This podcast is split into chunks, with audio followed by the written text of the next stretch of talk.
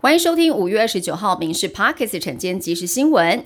今天受到台风外围云系的影响，大台北东半部地区、恒春半岛有局部短暂阵雨，其他地区是多云到晴。午后南部地区跟其他山区会有局部短暂雷阵雨。白天东半部高温二十九到三十二度，西半部是三十三到三十五度。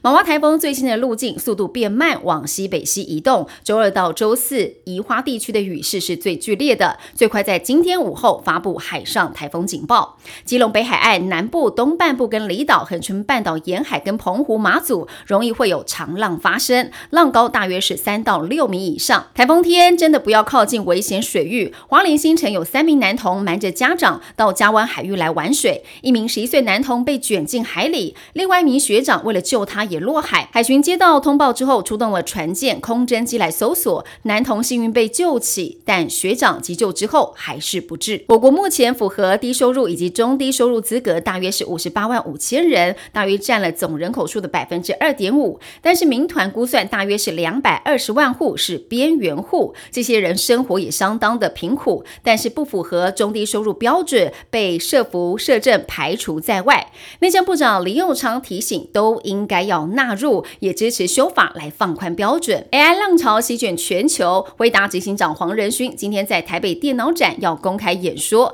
为了抢看 AI 教父，线上报名系统一开放就爆满，主办方冒协二度开放报名，总参与人数突破了五千人，明显超出了场地的限制。为了防有人挤不进场，冒协在一楼大厅全程直播。中国对台军事威胁有增无减，国防部已经加强退伍军人的教招训练。而替代役男服役期满之后，成为了备役役男，也有演训召集的训练，成为了防灾救灾以及动员人力。但召集的人数天数遭质疑。立委现在提案修正了替代役实施条例，等待修法之后，将会招训一万名的备役役男参加四到五天的演训召集。南部水情吃紧，二月一号开始，水利署针对了用水大户开征了耗水费，门槛是每个月用水量达到九千度以上，每度三元。目前在缓冲期减半征收，受影响大多是电子、钢铁、石化产业。未来规划在枯水期每年的十一到四月征收。经济部表示，至于其他民生用水，暂时没有涨价的规划，但民众还是要节水。土耳其在昨天举行了总统大选第二轮的投票，根据土国最高选委会公布的数据，现任总统艾杜恩得票率是百分之五十二点一四，